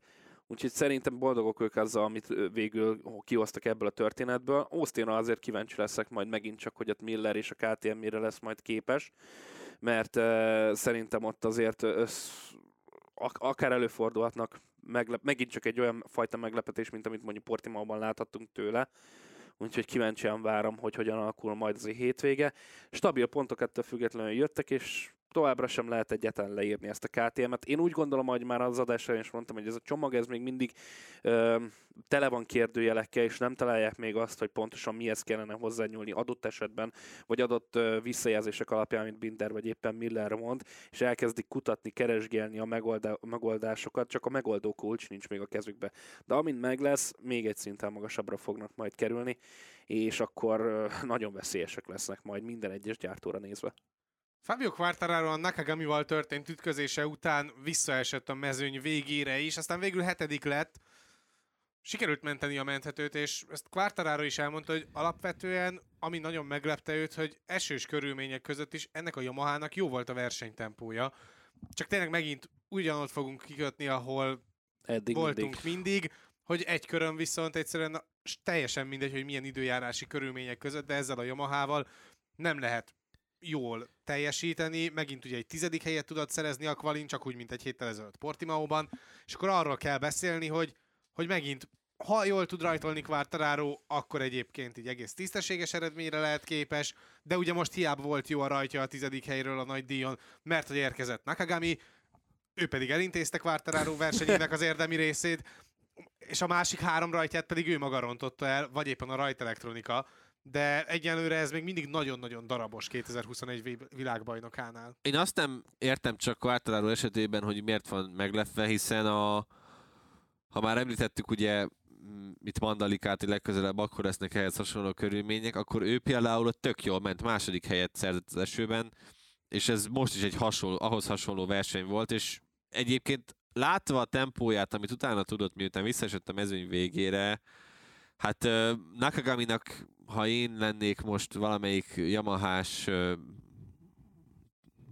emberke, akkor lehet egy nagyobb tockost kiosztanék, de nagyobbat osztanék Freddy Spenceréknek, hogy megint nem sikerült megbüntetni. Nem Na, tudom, erről hogy, majd beszélünk kicsit később. Nem tudom megint, hogy mi ez a Nakagami szent és sérthetetlen című történet, mindegy. Röviden csak Quartararo-ról tényleg tök jól ment, neki esőben abszolút fekszenek ezek a körülmények, és én azt gondolom, hogy ez is a, a Michelin, uh, Michelin abroncsokat dicséri, hogy, hogy a nem klasszikus esőmenők is jó eredményeket tudnak kihozni ezekkel a gumikkal. Hát azért Quartararo-val kapcsolatban azt érdemes megjegyezni, amit mondtál, csak arra akarok reagálni, hogy Indonéziában milyen jól ment, de ott emlékszem, arról beszélgettünk, hogy ez egy kicsit más az aszfaltnak hát a ott extra tapadási körülmények igen, voltak tehát, még esőben is. Igen, és ezért egy kicsit másfajta volt az a verseny és az az eredmény, mint amit itt láthattunk tőle, és ezért is tudom talán egy picivel másképp kezelni, vagy magasabbra emelni, hogy így azt a quartararo aki általában amúgy esős körülmények között régebben legalábbis így könyveltük el, hogy nem tud menni, nem tud versenyezni, utálja, nem szereti, lalala. Ehhez képest most zseniális futamot rakott össze. Persze jöhetnének megint csak a hozzászólások, hogy jó, hát persze, hogy jó eredményt hozott így össze, úgy össze, hogy nagy a 20%-a, vagy több mint a 20%-a a mezőnynek ott se volt nem, nem ezen múlt ez a történet szerintem, mert nagyobb neveket is meg tudott verni esős körülmények között, úgyhogy én nem látom azt, hogy neki most már problémái lennének, vagy egyre kevesebb problémái vannak itt a, az esőben. Az egy más kérdés, hogy ez a, ez a Takanaka Gamis történet, ez, ez kenterbe verte egy picit a szombati dolgokat. Vasárnap. A vasárnapi dolgokat. Az apriliák viszont teljesen földbe álltak, csak a 12., 14. és 15. helyen kocogtak be egymás után.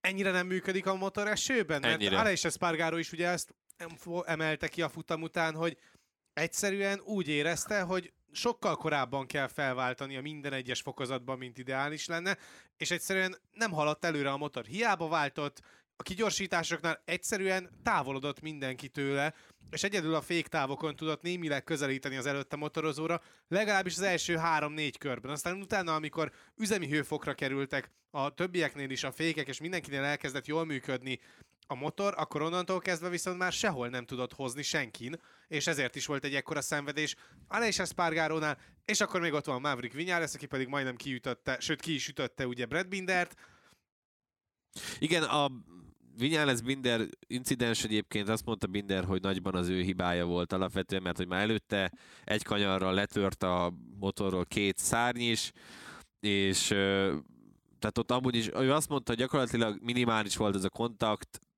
és, és csak azért esett el, mert hogy előtte tehát próbálta túlkompenzálni azt, hogy elvesztette azt a két szárnyat, emiatt máshogy fordult, és egy nagyon-nagyon minimális összeérés elég volt ahhoz, hogy, hogy el is essen. Nem volt köztük harag, egy öleléssel elintézték a futam után, úgyhogy szerintem ebben, ebben nincsen több alapvetően. Amiben viszont több van az az, hogy az Aprilia, ahogy te is felvetetted, egyszerűen nem működőképes esőben. Minden versenyző ugyanazt mondta, hogy egyszerűen túlságosan merev és túlságosan agresszív a motor. Hiába próbáltak finoman ö, gázt húzni, egyszerűen ö, semmi nem működött. Olyan volt, mint egy ilyen mint egy meg, megőrült ö, csikó, amit próbálsz megzabolázni. Ö, a motor karakterisztika és az, e- és az elektronikai beállítások nem működnek, és erre majd valamit ki kell találniuk, mert ugyan nyilván kis százalékban vannak esős futamok, de azért, ha megyünk majd Ázsiába, ott azért abban az időszakban már nem lenne meglepő, hogyha folyamatosan jönnének az esős versenyek, és ö, ilyen teljesítménnyel ö, hát ott ö, elég, elég gyászos eredményekre lehet számítani, ami pedig eldönthet adott esetben egy, egy világbajnoki címet is. Hát ugye nem csak Ázsiában, azért Európában is még bőven elő fognak fordulni olyan hétvégék, amikor eshet. Tehát erre így nem lehet hazárdírozni, hogy majd mind, tehát erre tényleg megoldás kell, mert hogy nem fog minden el- egyes ö, helyszín száraz lenni. Tehát ez, ez egyszerűen elképesztő, hogy az Aprilia ö, erre nem tudott semmiféle megoldást találni. Ö, Pláne, mert én úgy emlékszem, hogy például a malajziai teszteken, ahol három napot töltöttek, a, ha jól emlékszem, de javítsatok ki, kettő napot is esőben töltöttek. Nem volt végig, nem volt véges, Nem és volt végig- mondta Alex Espargaro is, hogy ugye Malajziában esett, de hogy ott a legtöbbet alig mentek pont emiatt, mikor elkezdett esni az eső. Igazából nyilván alapvetően az fontosabb, hogy szárazon jó legyen a motor, ez meg is van, mert azt például láthattuk, hogy a KTM évekig szenvedett azzal, hogy esőben rohadt jók voltak, viszont szárazon teljesen világtalan, gatyarosszak voltak még, még amikor elindult a projekt. Akkor ezt tudták csak elmondani, hogy igen, esőben jók vagyunk, de bármi történik ö, ö, azon kívül, egyszerűen képtelenek vagyunk bármilyen megoldást találni. Tehát alapvetően nyilván mindenki úgy van vele, hogy az a legjobb, hogyha szárazon jó vagy. De a, ami miatt tényleg fontos, az az, hogy az esőben is nagyon komoly pontokat lehet kasszírozni, és ezzel tényleg világbajnoki címeket lehet elbukni alapvetően. Így van, tehát ez a, ez a problémám. E, Viszont a száraz körülmények között meg láthattuk, hogy milyen jó volt, mert hát ott volt a pénteki nap, amiről már beszéltünk, hogy ott azért domináltak, hát nem is domináltak, de egy-kettőbe behozták ezt, e, ezt az apríliát. E, Én nagyon sajnálom ezt a hétvégét, és nyilván vissza fogunk még térni rá egy gondolat erejéig, de ebbe sokkal-sokkal több volt az aprília részéről. Úgyhogy remélem megtalálják azt a megoldást, mert hogyha nem, és nagyon hátra kerülnek pontok tekintetében, az, az nem lenne jó hír számukra itt a szezon elején. Ugye Aleix Espargaro is beszélt arról, hogy borzalmasak voltak a látási körülmények, de nem erre fogta a rossz teljesítményét, mert hogy mindenki másnak ugyan ilyen körülményekkel kellett megküzdenie.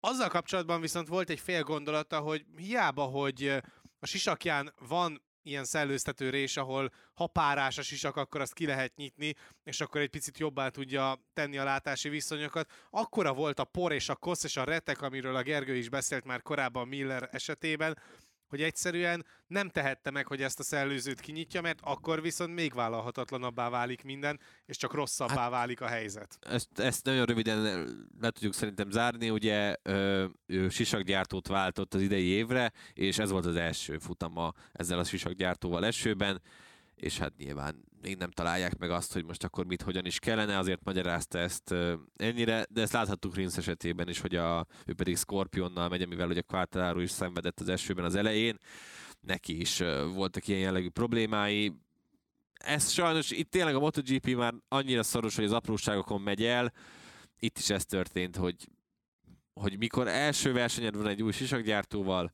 akkor esőben, akkor ez így benne lehet egyszerűen. 16 körön keresztül Kottára ugyanúgy vette a 13-as kanyart Francesco Bányai, és a 17. körben is hasonlóképpen tett, akkor viszont lecsúszott az ívra, nem tudta megtartani a motort, elment az eleje, és végül a bukótérben kötött ki a világbajnoki címvédő.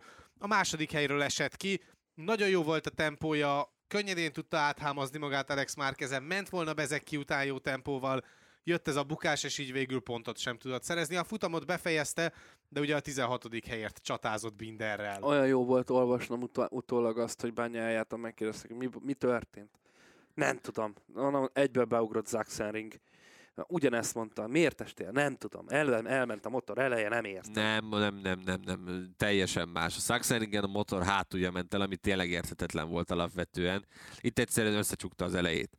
Tehát, hogy alapvetően tényleg itt mindig ez történik ilyenkor, amikor a váratlanul a semmiből esel el, hogy ugyanazt megcsinál a 16 és 17 egyére is ugyanazt érzed, de nyilván volt egy picivel másabban csinált valamit, és az itt a vízen, meg hogyha picivel több volt már ott a víz, akkor pont elég volt ahhoz, hogy, hogy elessen. A Saxeringen egyszerűen a motor hátulja ment el, ami tényleg érthetetlen volt, sokan nem vágtuk, hogy ott egyszerűen miért történt az. Itt én annyiban látom a különbséget, hogy tényleg szerintem mások voltak már a körülmények abban a kanyarban, és ő ezt annyira nem vette észre. De tehát amikor ilyen pici dolgokon megy el egy, egy ilyen történet, azon nagyon nem tudsz mit kezdeni. Tehát, hogy elég volt ahhoz, hogy három-négy cseppel több eső odaesett, pont úgy rosszul jött ki neki, bam, kész, vége volt.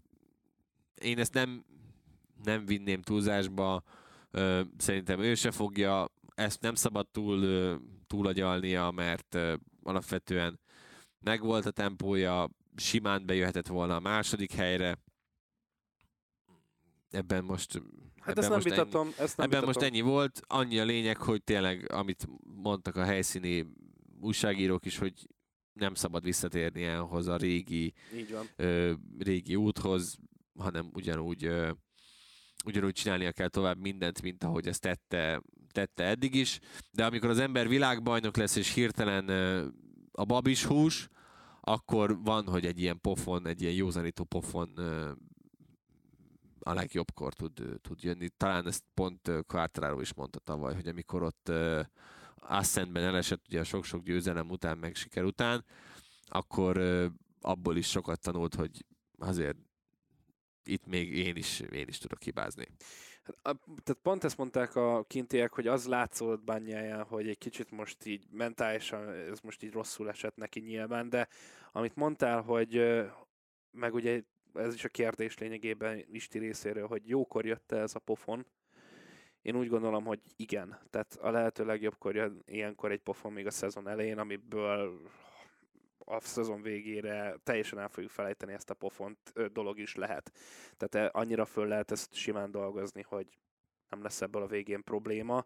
Pláne egy ilyen kaliberű versenyzőnek, aki amúgy nagyon erősen kezdte mentálisan ezt az egész szezont. Én, én csak azért mondtam, mert nem akarom látni, mert egyből beleégett az agyamba a múltnak az árnyéka, és én nem szeretném ezt látni, hogy emiatt buk el valaki egy világbajnoki címet, mert mert nincs ott fejben, úgyhogy bízom benne, hogy tényleg nem fog begyűrűzni ez a fejébe, és hamar túllép majd ezen a történetem. Gergő már megpendítette itt korábban a versenyigazgatók áldásos munkáját.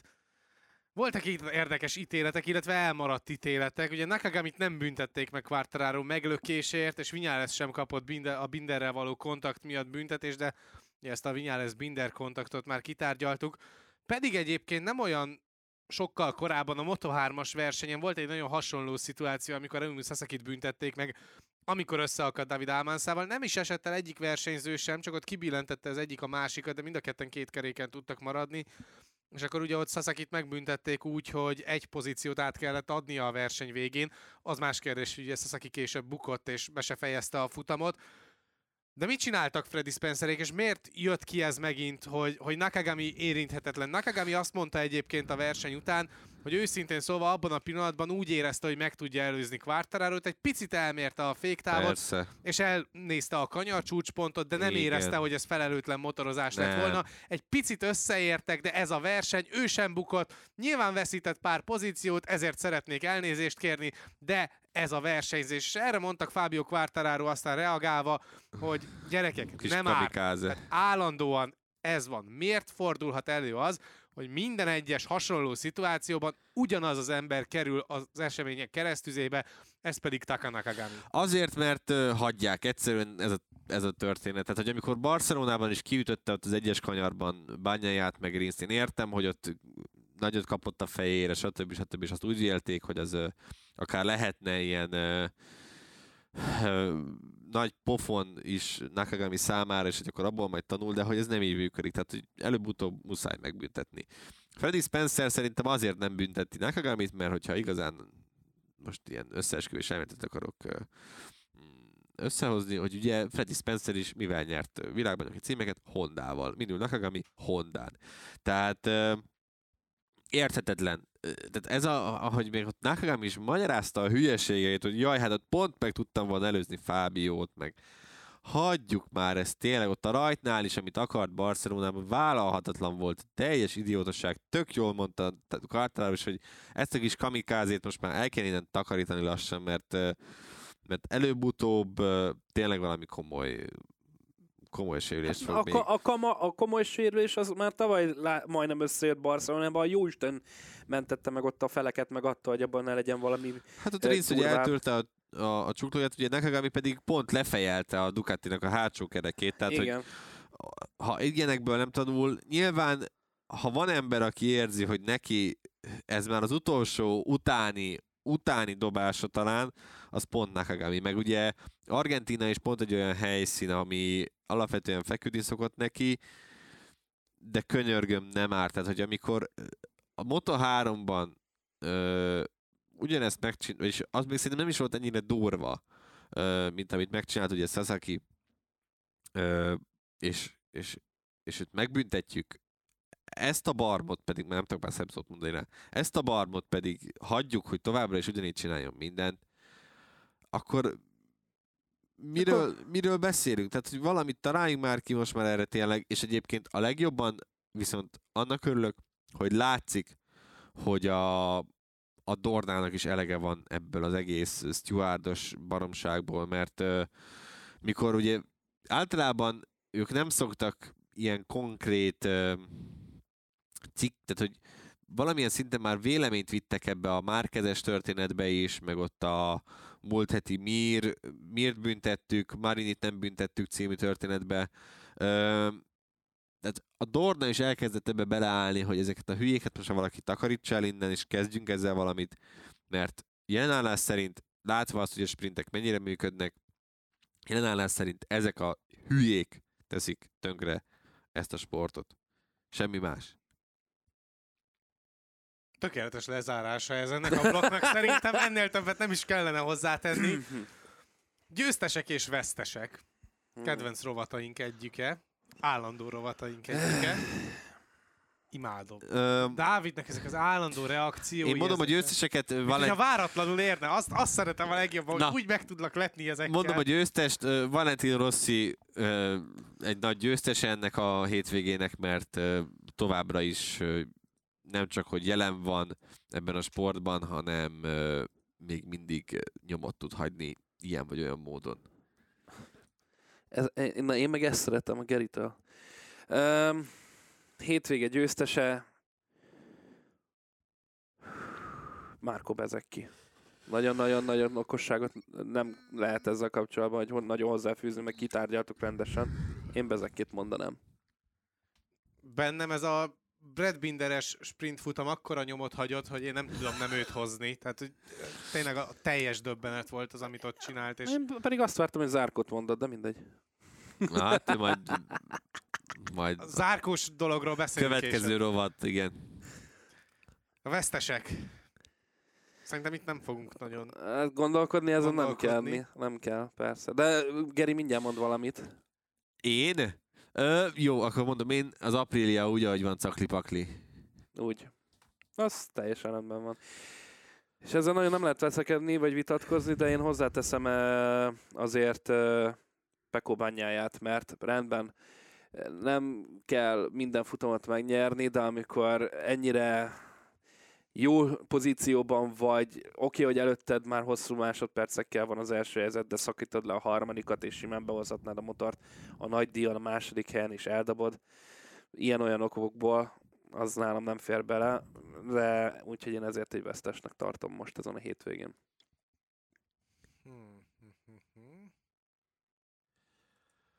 Miller.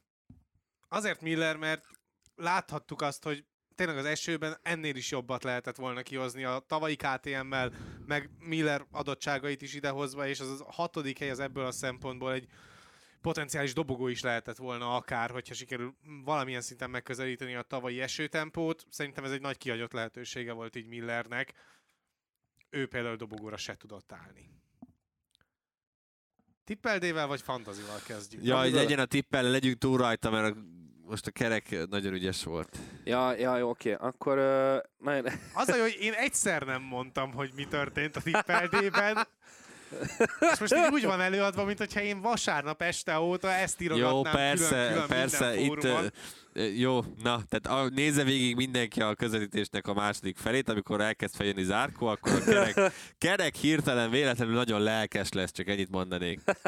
Igen, Na, uh, sprinten Gergő, Miller, Zárkó, bányája. azt mondd csak, hogy mit találtunk, mert amit el, nem találtunk, az felesleges. Hát te a főfutamon eltaláltál egy Alex Márquezt. Hogy, a hogy? Egy harmad, pont. egy, egy harmadik helyjel. A, Egy pont. Szintén a nagy díjon a Zárkó második helyet valahogy el tudta hozni az Isti három pont, én nulláztam teljes egészében, úgyhogy hagyjuk. És akkor Ugye a most még hétvége mindig, vesztese Baski Dávid. és akkor még mindig te Igen. vezetsz most, hogy hogy nem, van? 7-8-8, neked van 7, Isti 8, nekem 8 pontom. Úristen, nem jó ez az új rendszer, baszki, hát utolsó. Önmagadat szivattad meg. Igen, jól kitaláltam. Szóval, ö, fantazizzunk, mert hát az is elég gyász lett szerintem. Hú, az... Ö, én ugye Banyája Vinyá lesz aranypárost választottam, majd ö, Alex Márquez és Augusto Fernández gyakorlatilag maradt. maradt. Ez és most mit röhögsz? Augusto Fernández egyébként amennyibe kerül, ahhoz képest tök jó. Nem, én azon rögök, hogy majdnem ugyanaz volt nekem Harmi- Taka Nakagami. Na hát ez még jobb. Tehát, hogy Mindjárt megütlek. Augusto Fernández egyébként nem rossz, és ugye így, hogy, bet, tehát, hogy olyan szempontból nem jártam jól, hogy Vinyá lesz betettem, de olyan szempontból igen, hogy betettem ugye a csapatnak is a VR46-ot, úgyhogy alapvetően nem volt egy rossz hétvége, de nyilván lehetett volna sokkal-sokkal rosszabb, vagy sokkal-sokkal jobb is. Ö, 44. helyre estem most vissza a Network Fantasy League-ben, ahol már 173-on vagyunk, úgyhogy tök jó, gyertek, gyertek minél többen, mutassátok meg, hogy mennyivel jobbak vagytok ebben, mint, mint, mint mi. Én a 63. helyre sikerült lecsúsznom, itt nagyon jól kezdem szezont. Jó apríliásan. Bányája mindjárt lesz Alex Márquez, Taka Nakagami 4-es, tehát kottára majdnem ugyanez, mint a Gerinél, de nekem már szezon eleje óta bent van a Ducati, meg a VR46. Az azért mentett valamennyit az egész hétvégéből. Én a Bányája Vinyales párossal mentem aranyban, Dijan Antonio és Augusto Fernández volt a két ezüst versenyzőm, a csapatom pedig a Prima Pramak, úgyhogy az valamilyen szinten mentette a menthetőt, de összességében azért ezt a hétvégét nem teszem ki az ablakba, a 71. helyre estem vissza.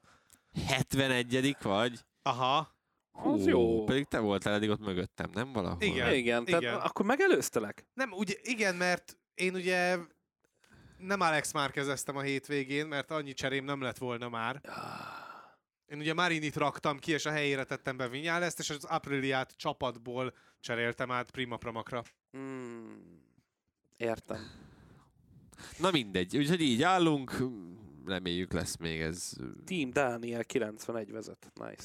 Neki milyen volt a hétvégén, nem is néztem. Azt, azt, azt láttam, hogy, a- hogy 163, tehát Team Daniel, ő, ú, Én nem, betett, 183. Bányája Bezeki, Alex Márquez, Augusto Fernández, Ducati, VR40. VR. Jó, hát ez az 46. övé. Tehát ez innentől kezdve, ez a hétvége az övé, úgyhogy... Én nem, Ötven- kezd, én nem kezdem el magyarázni. én 51 csak akartam. pontot hozott Márkó Bezeki a hétvégén, tehát Atya hogy világ. ez, azért az... Ez be lett találva.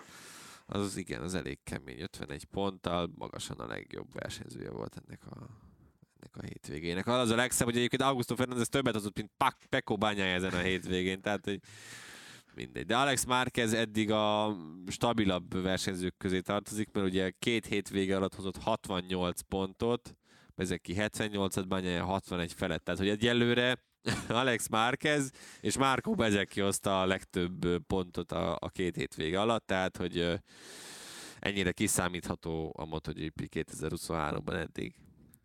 A tippelésbe pedig ti is bekapcsolódhattok most már, hiszen ahogyan arra a hétvégén is buzdítottunk minden nézőt, lehet csatlakozni a fantasy.motogp.com-on a fantasy játékunkba.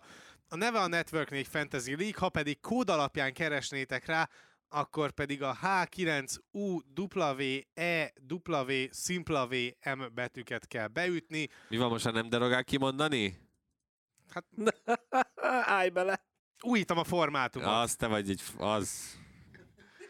Minden esetre ennyi A volt már a pitlane. Na Köszi a mindegy, figyelmet.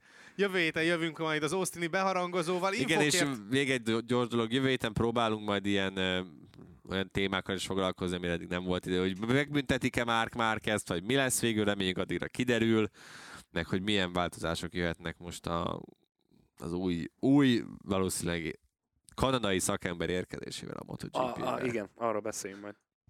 Úgyhogy ezekről mind-mind, már csak azért is, mert az Austini beharangozó az viszonylag gyorsan meg lenne, hiszen tippelnénk hármat, hármat, hármat, aztán mehetnénk haza mindannyian. De hát külön meg Na kell tölteni a Dávid által Én elköszöntem, sziasztok. Isti intézi a többi. Minden esetre ennyi volt a Pitlane, köszi a figyelmet. Infokért, MotoGP-s cikkekért kövessétek a Network 4 web, Twitter és Facebook oldalát. Iratkozzatok fel az 4 csatornára azokon a felületeken, amiken hallgattok minket, legyen az Spotify, Soundcloud vagy éppen Apple Podcast, illetve Youtube-on is feliratkozzatok fel a Pitlane Podcast csatornára, illetve kövessetek minket Twitteren, engem a Kerekistin, Dávidot az Ulvar Kreatoron, Gergőt pedig a Demeter Gergely három felhasználó név alatt találjátok meg. Jövő héten tehát érkezünk majd újabb adással, addig is sziasztok! Sziasztok!